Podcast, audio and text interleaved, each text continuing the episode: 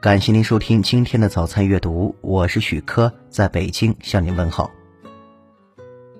人到中年需要一个知己，我们压力很大，心事很多，不可能逢人就说，多想一个懂自己、了解自己的人，把苦恼释放一下，把心里的话说一说，也不至于一个人独自沉默，一颗心情绪低落。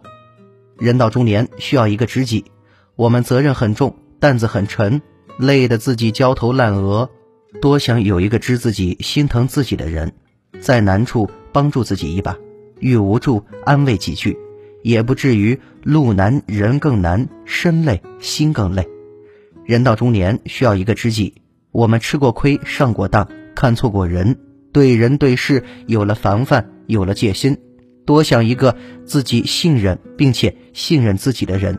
单纯的来往没有利用，真切的相处没有算计，无需小心翼翼，只有踏实放心；无需猜来猜去，只有知心知意。人到中年，结识的朋友很多，交心的知己寥寥无几。饭桌上吃吃喝喝的，生意上来来往往的，面子上客客气气的，这些都不算知己。朋友只是熟人一个，真朋友才是知己一人。人到中年，多想有一个知己，体谅我们的不容易，安抚我们的坏情绪，减轻生活的压力，化解内心处的委屈，分享日常里的悲喜，倾诉不为人知的秘密。人生得一知己，足矣。感谢您收听今天的早餐阅读。如果您觉得不错，请分享给您的朋友们。